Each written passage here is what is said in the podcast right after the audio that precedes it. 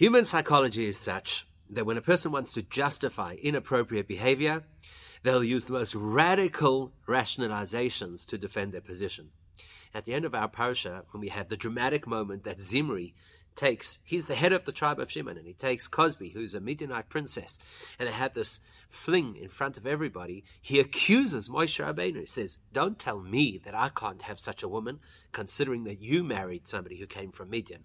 Now, the truth is, it seems such an unfounded accusation. Why is there no strong pushback to say, You don't know what you're talking about?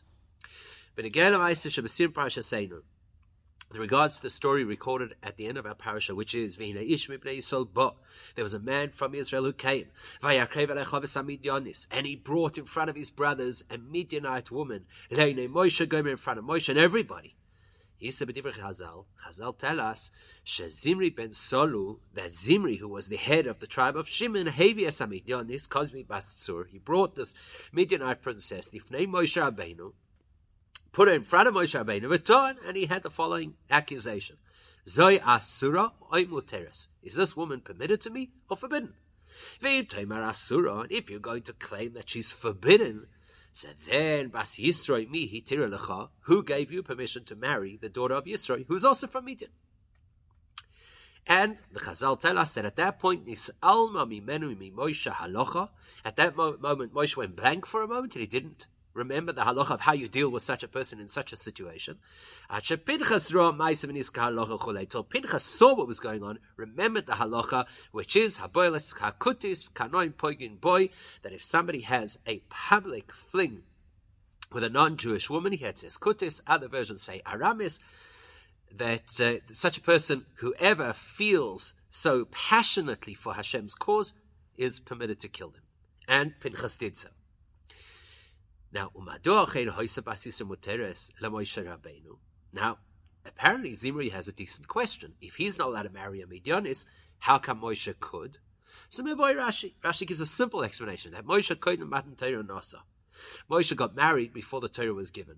And therefore, Shenitna Torah, when the Torah was given, b'nei hoyu. The entire nation, every single Jewish person, technically was considered a ben noyach, and then and then all of them collectively became under the banner of Judaism and the commitment to mitzvahs. In other words, they became Jewish, and Zipporah joined with everybody else. In other words, v'hainu shemoisha Zipporah came and she'oz koit mat teira hayu kulam gamina yisov b'geder shel b'nei noyach. How could Moshe marry Tzipora? Because technically, before Har Sinai, Moshe and Tzipora were both technically in the category of Bnei Noach. came Matan Torah, and subsequently at the time of the giving of the Torah, Nizgaira Gam Tzipora, Yachanim Kol Bnei Yisrael. Tzipora converted to Judaism in exactly the same way as everybody else did. That would be the simplest explanation Rashi gives us why she was somebody Moshe was allowed to marry. Simple, right? Simple enough, surely, that Zimri should have known it. Veinu movement makes no sense. Hello, Zimri of Lashimoni. Zimri may have gotten mired in a in a very bad relationship, but he was no idiot. He was the leader of the tribe of Shimon. So why did he have a complaint in the first place? If you're going to say that I may not marry this Midianis, who allowed you to marry Tzipora, the daughter of Yisrael? Did he not know the simplest distinction the difference between marriage as it was before and after Matan Torah? He was no fool. He knew the answer, surely, to his own question. Or uleidach gisa, from the other angle. Let's say there's some explanation, even just a suggestion. Let's say there's some reason that Zimri would have thought of why it is that this is not a sufficient explanation to defend Moshe Rabbeinu's choice of wife. So I Adain Kasha, still have a question. The other way. Madula motzinu b'gemora kol mayna mipi Moshe or acher al taina shel zimri klapei Moshe Rabbeinu. Why does the Gemara not record any response from either Moshe or any other person against Zimri's argument? Let's say Zimri had a point. Why does nobody reply to it? Pinchas. Lo yomer lesaloch aboel aram ischule. Hanegas lemaisa zimri. Even Pinchas, who did respond, who's the great hero of the story, doesn't counter Zimri's argument. He only remembers the halach of how to deal with Zimri's behavior. So why is nobody addressing the issue? Either it's no, not an issue, in which case Zimri was stupid to have raised it, or if Zimri had a reason to, to raise it, why is nobody addressing it? So, yes, Meforshim, some try to explain Zoe that it's that response, that there's a fundamental difference between marriage as it was before and after Matan Torah, that's what Nis Alma mi Moshe. That's what Moshe couldn't recall in the heat of the moment. That's how someone to explain it. I think we'll all agree that's a very difficult explanation to accept. Because Aval Nosef Alzeh, in addition to the fact that Asher Aleph, number one, Kosev Rashi Beferish, Rashi clearly writes, Menis Alma Mimenu Halocha, which Halocha did Moshe temporarily forget. Kutis. The halacha he was taught at Har Sinai with regards to a Jewish man who has a fling with a non-Jewish woman. So Rashi is pretty clear that the only halacha Moshe temporarily forgot is the halacha of how to deal with Zimri. Number two base, it's a very difficult explanation to try and convince us with that that Moshe would forget such a simple distinction, life before and after Matan Torah. But besides those two technical points, it's also not really clear how could Zimri ask such a question in the first place?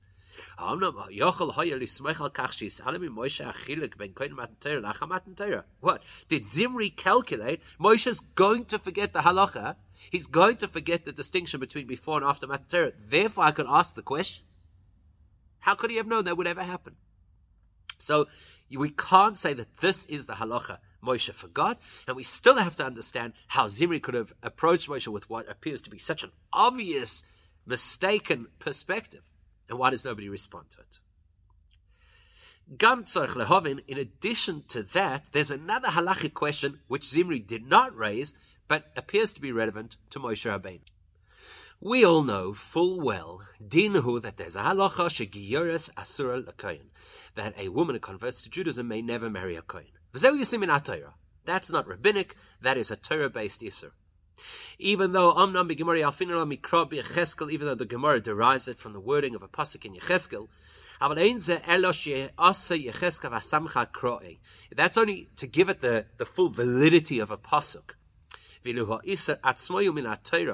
But the, the foundation of the prohibition against the kohen marrying a gioris is in the Torah because the Torah tells us, Pashas Emor, Isha Zoina Gomer that a Kohen may not marry a woman who had been in an illicit relationship beforehand. And because unfortunately the nature of the, the nations of the world is that there are not the same morals we have in, in the Jewish world, and so women are exposed to things before marriage that would not be acceptable in the Jewish world. Therefore, a Gioris is not allowed to marry a Kohen. Now, the Gemara, when it, the Gemara discusses in Zvachim that there's a bit of a debate but again Moshe Rabbeinu with regards to Moshe. And Achad Mandamar, according to one opinion, Moshe Rabbeinu Kohen Gadol, Moshe Rabbeinu had the status of a Kohen Gadol, and even when Aaron took over the actual running of that position, Moshe retained the status. Because all we find is that Moshe's children and grandchildren were no longer Kohanim, but not that Moshe lost the status. So that's one opinion in the Gemara. There's another opinion in the Gemara that says that Moshe was in the position of a Kohen, specifically Kohen Gadol, for the seven days of initiating the Mishkan into service. If so, the we have a big question, which is possibly even a bigger question than what Zimri was asking. How could Moshe, who had the status of a Kohen, marry Yisro's daughter, who has the status of a Giyoris. So, if you go with the opinion that says then Moshe was only technically a Kohen for the seven days of initiating the Mishkan. Okay, oh we could squeeze out an answer and say, because it was a temporary position,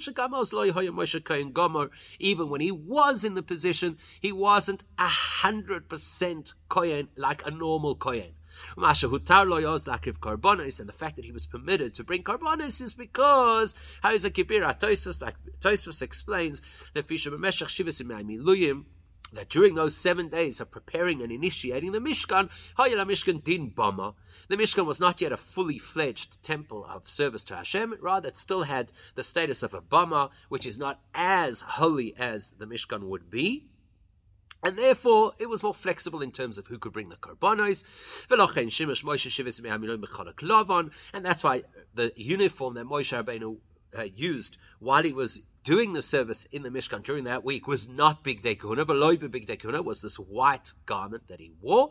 Because that in itself tells us that it was like a bama, and there is no concept of a kohen wearing special clothing to serve Hashem at a bama. And therefore you could say, well, he wasn't a proper, fully fledged Kohen, so maybe he was allowed to marry a Gioris. So there would be a squeezed answer. Besides the fact the the language of the Gemara is loy niskahen, which implies that even for those seven days, Moshe was a fully fledged kohen. Besides that, Adayin Kosher Mandama Moshe Kol Yom of Kohen Hoya, there is still another opinion over there in the Gemara that says Moshe retained the status of a Kohen for the rest of his life. So back to square one, how could he marry a Gioris? So perhaps the answer to the one question will solve for the other question. Maybe that's the answer. These two questions. How come nobody defends Moshe Rabbeinu against Zimri's argument? How did Zimri even have such a weird argument in the first place? And the question of how Moshe could marry a Gioris being a Kohen, maybe Mitarotze Sachas Bichaverta, maybe one answers the other. Maybe. How would we say that? So let's say maybe Kavona Zimri B'tar Nasai, maybe what Zimri really was arguing against Moshe Rabbeinu was Bas Yisroi Hitira Lecha, who allows you, Moshe Rabbeinu, to marry the daughter of Yisro, who is a Midianis. Maybe Maybe Zimri's issue was not how could you marry a Midianis, because he knows that's not okay, but how could you marry a Gioris? You're a. I surely the whole reason that Zimri brought this up was to try to defend his relationship with the Midianis. So how would this help his cause? So what would the link be between Moshe marrying a Gioris and therefore Zimri defending himself having a relationship with the Midianis? In Zoyasura, If you say, My woman is forbidden to me, how come your woman is permitted to you? The link would be as follows. Because as we already mentioned, why should a Kohen not marry a Gioris? The Fishaba min ha'akum, because her heritage is from non-Jews, Haramim, Hashtufim Bezima, who are particularly exposed and pre, predisposed to immorality and therefore, so therefore, Zimri would say, oh, you don't want me to be with this Cozbi, the Midianis woman, because they're so immoral. How could you, Moshe, who actually has greater status than me, because you're a Kohen, how could you be with a woman from similar background? Okay, so maybe that's where Zimri was coming from. But the Rebbe says that's not actually a good explanation because in kosher, it still leaves us with a nagging question. As we already asked previously, if Zimri did in fact have a good question against Moshe, why is nobody answering his question or responding to his question? Obeys Zimri, and most importantly, why does nobody say it to Zimri? So it's not recorded in any in any sefer and it's not recorded as a response to Zimri. How is that possible? Let's try another angle, a very interesting angle. Maybe Moshe's response should have been, Who says we're married?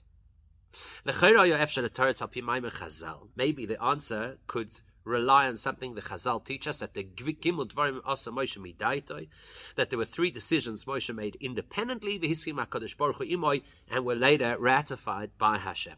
One of the three is Vechad Mehem, Shapirish Mino Isha, that he separated from Tzipora. If he separated from Tzipora, then Zimri has no leg to stand on, saying, Who allows you to be with the daughter of Yisrael? You say, I'm not with the daughter of Yisrael.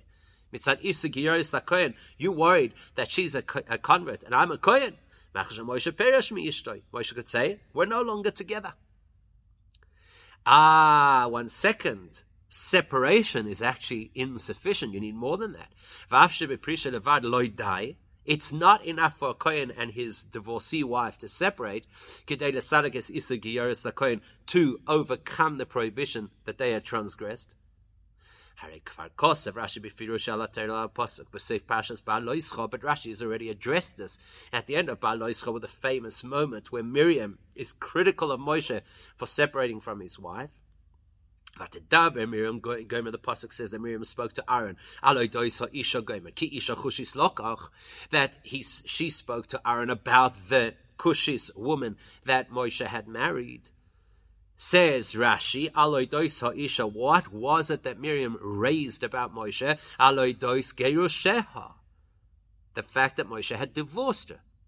Kushis Rashi says, because he had originally married this unique woman, who's considered as unique in her greatness and spiritual beauty, as the black woman would be in her in her pigmentation. Ve'ato girsha, now he has divorced her. Divorce is the word. Rashi takes the view that they didn't simply separate. There was an halachic status that of divorce. So Zimri, who are you? What are you complaining to Moshe Rabbeinu about? They're not together. And even though that might be a viable answer, we don't find a record that this was the response to Zimri. Zimri says, Who allows you to be with the daughter of Yisro? And nobody replies, Oh, they're not together, they're divorced. Why not? Because nobody knew. Chazal, Chazal point out that nobody was aware of the fact that they had divorced because here's the clearest proof. I feel the Miriam, even Miriam is part of the family, the older sister who had been so protective over Moshe when he was young and therefore had a unique relationship with him. She only becomes aware of the fact that they're divorced because of what Tzipora says when she hears Eldad Umeidad Misnabim Bamachne, that the two new prophets on the block, Eldad Umeidad, then Amra, Tzipora says in response, I feel bad for their wives because they're also going to lose their husbands like I lost, lost my husband. First time Miriam hears about it. Why did nobody know? Because Moshe independently chose to divorce. Haribi Yosei on of Meoid, As we know from that same parasha, Moshe was the humblest person in history. So he didn't want anybody to know that he had made such a choice. For the same reason, he's not now going to defend himself by telling Zimri, we're divorced. Maybe it would make Tzipora uncomfortable, maybe it would be too much of his own accolades, so he keeps quiet. So maybe that's what happened over here. Moshe has a great response to Zimri, he just doesn't say it because he's not in the business of self promotion. But that explanation is also not good enough. Shaharei for the following reasons. Number one, Noisef al Rashi lefi asifri. Rashi's take on why it is that Moshe Rabbeinu separated from Tzipora, which he bases on the Sifri, is Moshe Mino Isha Loimi. Rashi goes to the view that that wasn't an independent, voluntary choice that Moshe Rabbeinu made.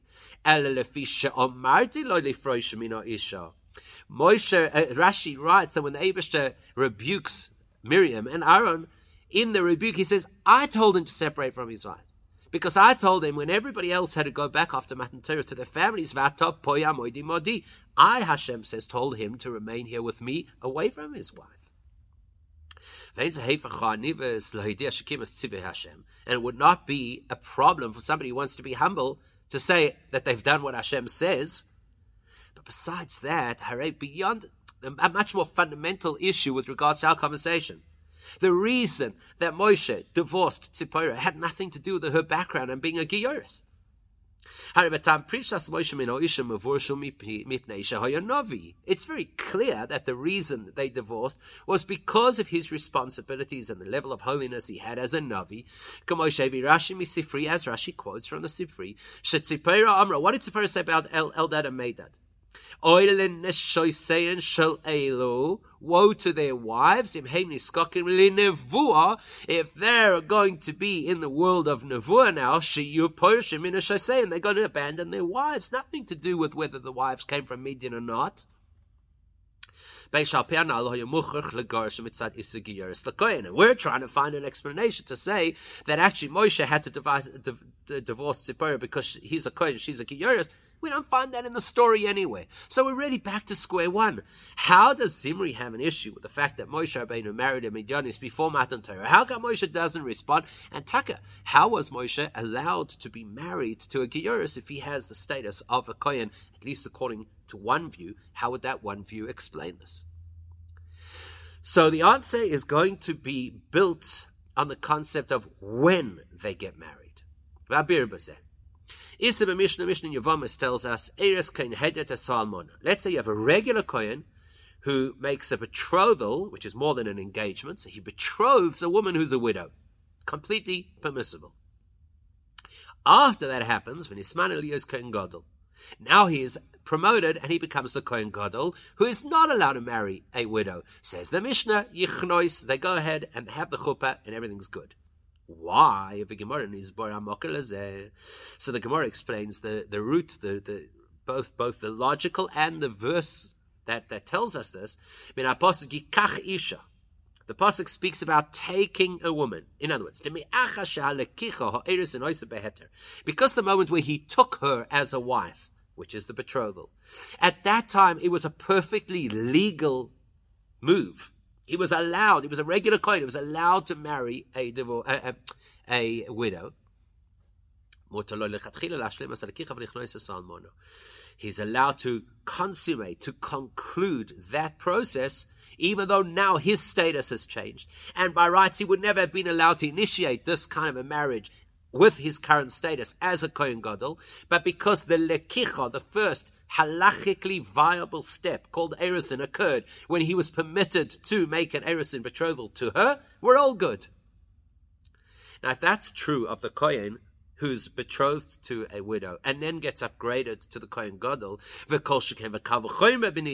how much more would the same logic apply to our scenario with Moshe and Zipporah? In Moshe and Zipporah's case, it's not only that the first stage of the nuptials was legal, and Afani Suyin, the full marriage was legal, it was all before Matan Torah. So then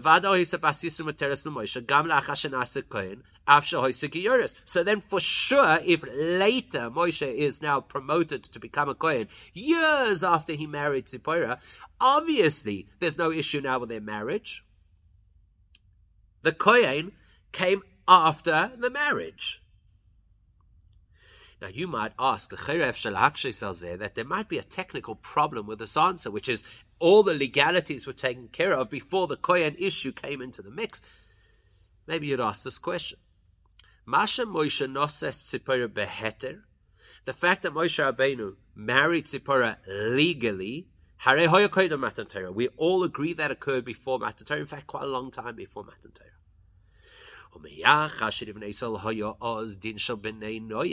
But the truth is, every single Jewish couple prior to Matan Torah were technically married as Bnei Noach. They didn't have a Jewish marriage. Surely then, the halachic parameters of what you and I consider marriage weren't yet available for anybody to use. So surely we have to insist.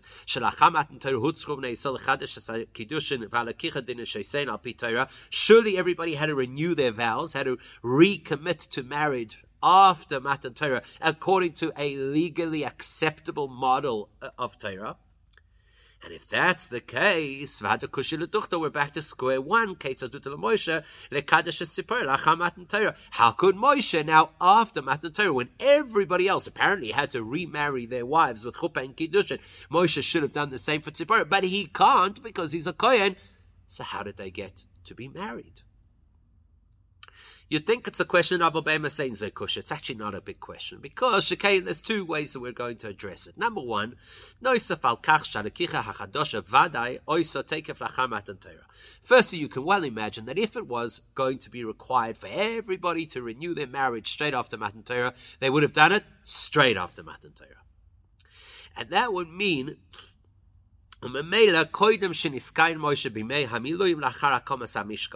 there's still some time from Matan Torah till the Mishkan is put up, till we have the seven days of initiating the Mishkan, and it's only then that Moshe would be would become a Kohen. So he's got enough time to marry Tzipora again, halachically compliant, and not yet be a Kohen.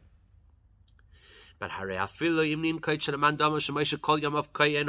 even if you want to go with that view that says that Moshe was not just a Kohen for seven days, but Moshe was a Kohen fundamentally, and therefore Kunasa Echele Matan Torah, and he became a Kohen actually from the time of Matan Torah and onwards, Gam Ken Kosha. It's also not such a big question. Okay, the Delalon, as we'll explain, we built this question on the premise that the concept of lekicha, halachically compliant marriage, was non existent before the Torah was given, we're about to discover that's not actually the case. Al aposuk vayelechish mi beis Levi vayikachas bas Levi. We know the very famous posuk about Moshe Rabbeinu's parents that a man from the house of Levi, otherwise known as Amram, approached a woman who was a daughter of Levi, otherwise known as Yocheved, and they remarried. The Gemara tells us that they did the process that you and I would identify as a lachically compliant marriage. In other words, the Gemara identifies that the means of marriage that Amram used in order to marry Yocheved was that kind of marriage which was actually fully introduced after the giving of the Torah. And by the way, parenthetically, of Azebira Meforshim as Divrei Harambam, this is a way to explain what the Rambam says over Mitzrayim Nitztav Amram b'mitzvahs Yiseros. That Amram, remember when the when he tells us, the Rambam tells us about basically the Shem Mitzvah and how different mitzvahs manifested at different times before Matan Torah. So he says that Amram was given additional mitzvahs um, when he was in Mitzrayim, and we don't know what those mitzvahs were. Where do you find any evidence in the Torah that Amram was given any mitzvahs to do? So the Mefarshim point out that Shekavonas Rambam the mitzvahs kiddushin shekvar nemra b'mitzrayim. They say here it is. It's this mitzvah of chuppah v'kiddushin which Amram was given in Mitzrayim and therefore predates Matan Torah. So there was actually a valid means of marriage even before the Torah was given.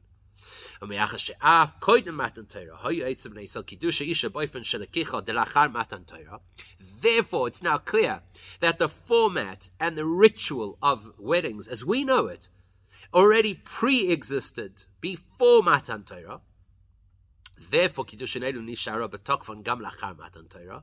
Any couple who married using that format prior to giving the Torah retained the validity of their marriage after Matan Torah, and they did not need a new marriage. Therefore, Moshe did not need to remarry Tzipora. Therefore, when they originally got married before Matan Torah, there was no problem with their marriage because it was all in the status of Ben Noach, meaning there was no restriction on who you could or couldn't marry. Which makes it then obvious. Moshe Rabbeinu married Tzipora in a way that was legally binding according to Torah. Matan Torah because it was prior to Matan Torah, no restriction on Midianite women. And he did not have to remarry her after Matan Torah, and therefore all of the questions fall away. It doesn't make a difference that later on he becomes a Kohen, and it turns out retrospectively that she was a Gioris. That's fine because the marriage happened appropriately in the first place, and therefore actually Zimri has no, no basis to his argument. Who allowed you to marry her? Because Of course they were allowed. So now we can get back into Zimri's head. What was Zimri on about when he said, Who allowed you to marry the daughter of Yisro, a Midiani man? And we also understand, just as importantly, maybe even more importantly, why Moshe did not feel the need to respond to Zimri's argument. See, Zimri has a big problem beyond his shenanigans with a Midianite woman.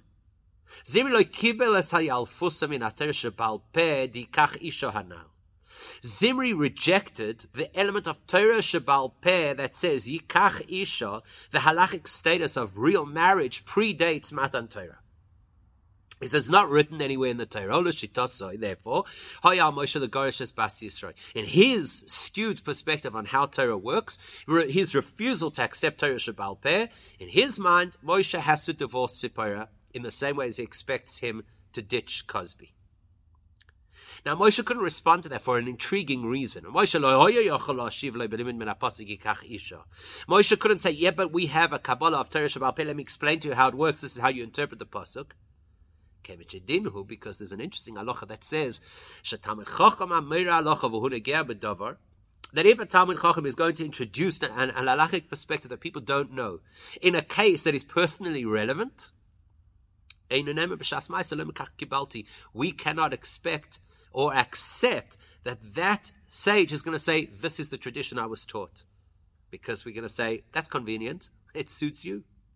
And seeing as Moshe Moshe was personally related to this case, obviously, because the whole argument was Bas Lecha, a direct attack on Moshe Rabbeinu, who allowed you to marry this woman. So he's not in a position to say, but I have a tradition of Torah Shabbal Peh that supports my view. We find a similar thing when Moshe goes head to head with well, Korach goes head to head with Moshe. Besides the fact that Korach was very upset at the fact that Aaron is the Kohen and he wanted to be the Kohen Gadol, he also came with a whole lot of halachic questions, which really had no basis, but he turned them into a big deal. First, the one about mezuzah. If you have a house that's full of sifrei Torah, would it really need a mezuzah? I'm going to get a tcheles, and a similar question with regards to tcheles and a talis. Talis shekulo tcheles, masha betzitzis. If the entire garment is dyed, the color of tcheles, so, is it really necessary to also have tzitzis on the corners of that garment? And in both those cases, Moshe Rabbeinu doesn't respond to him with proofs from Torah Shabbal Peh.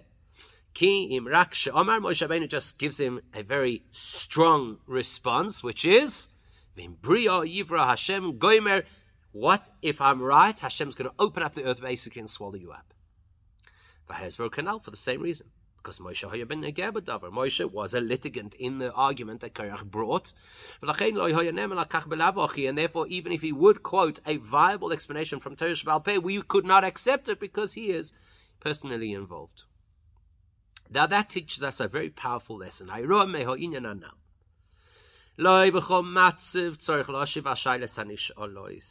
Not every situation requires a response to a question that is posed. Because the Sometimes the only reason a person asks a question is to create an irrational basis for an inappropriate behavior. To marry a midyonis. He wants us to give him the green light for his If a person has good intentions for the sake of heaven, Azai, then as Shlomo Melech says, sometimes you even have to answer a fool on his terms. But when a person asks a question because they want to find the excuse to allow what the Torah forbids, then you use the other teaching of Shlomo Amelech, Don't respond to a fool on his terms. When somebody has a personal agenda against Torah, you don't respond successfully with explanations. You stand firmly with a response that doesn't have to be explained. As much as that's relevant to the people out there, it's relevant to the voice inside us. Like that famous, foolish old king that lives inside of us, Boleval, but he tries to confuse and mislead us. Then we have to avoid getting into negotiations. And I take it We've got to stand firm and do something with power. As the Gemara says, drag him into the yeshiva. Don't enter into negotiations. And that's pretty much how Pinchas responded. He, he, with, with kino, with vengeance. He didn't get into an argument, a debate with Zimri. Because actually, the halacha is that once you start the conversation around how to deal with this particular case, we don't tell you what to do. But he took up Hashem's cause with absolute passion, and put his life on the line to kill Zimri. Because as we well know, if Zimri had defended himself and killed Pinchas, he would have been within his rights.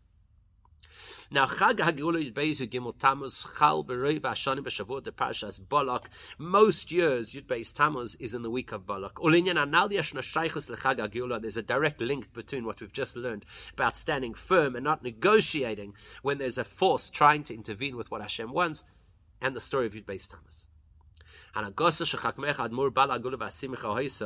The conduct of the Frierdiker Rebbe, whose celebration this is, was in a way it was like Pinchas. Absolute passion to defend Hashem's position without restraint, without negotiation.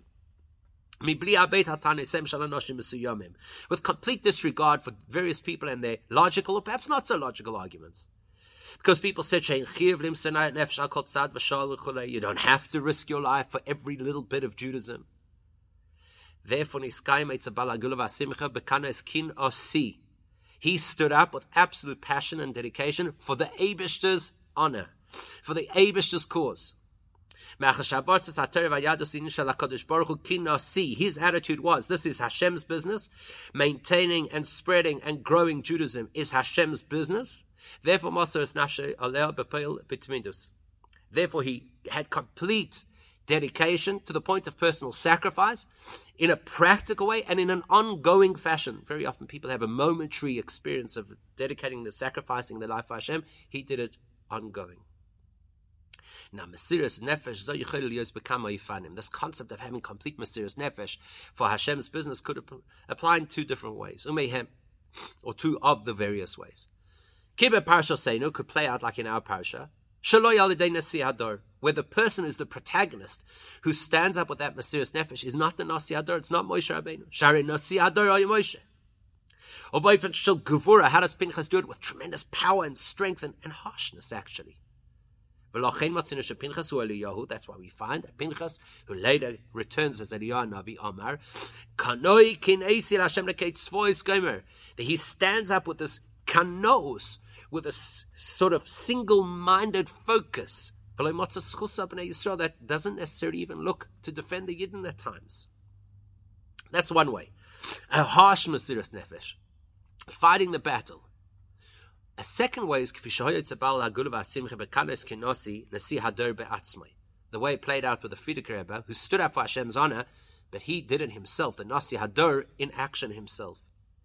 Of MSF Shalom, the truth is, we could even explain Shagam Eitzel Pinchas, the fact that Pinchas had the wherewithal and strength to do what he did, which was so courageous and risky. He was facilitated, he was empowered with the, with the ability to do this because of his connection to the Nasi HaDor. Shalidei Shamar, because the Nasi HaDor Moshe said to him, Kraina Digras Ever Pavanka, the person who reads the letter should act on it. Nastan Pinchas Tzakayach Lekana Kinas that empowered and emboldened Pinchas to be able to stand up for Hashem's honor. But when the Nasi HaDor himself does it, Boyfen Shechasodim, then it happens in a gentle manner. Kfi Shekfar Super Kama Vechama Peomim has been told and retold. Shebala Guluv Asimcha Bikesh Mioviv that the Frierdiker Rebbe asked of his father, he asked that his leadership should be in a compassionate and gentle fashion.